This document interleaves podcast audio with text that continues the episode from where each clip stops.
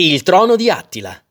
La presenza dei due troni, le due poltrone in marmo rosso che confinano con la porta Altinia, richiamano una leggenda popolare.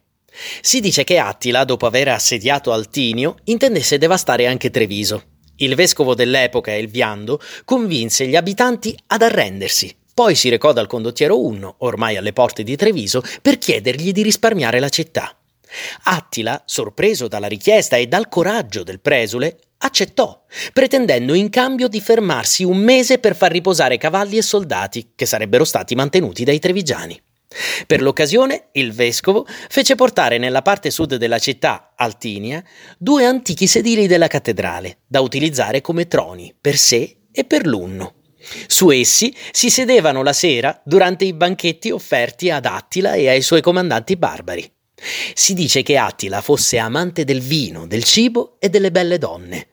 Per questo veniva intrattenuto da balli e danze a cui partecipavano le ragazze più belle della città.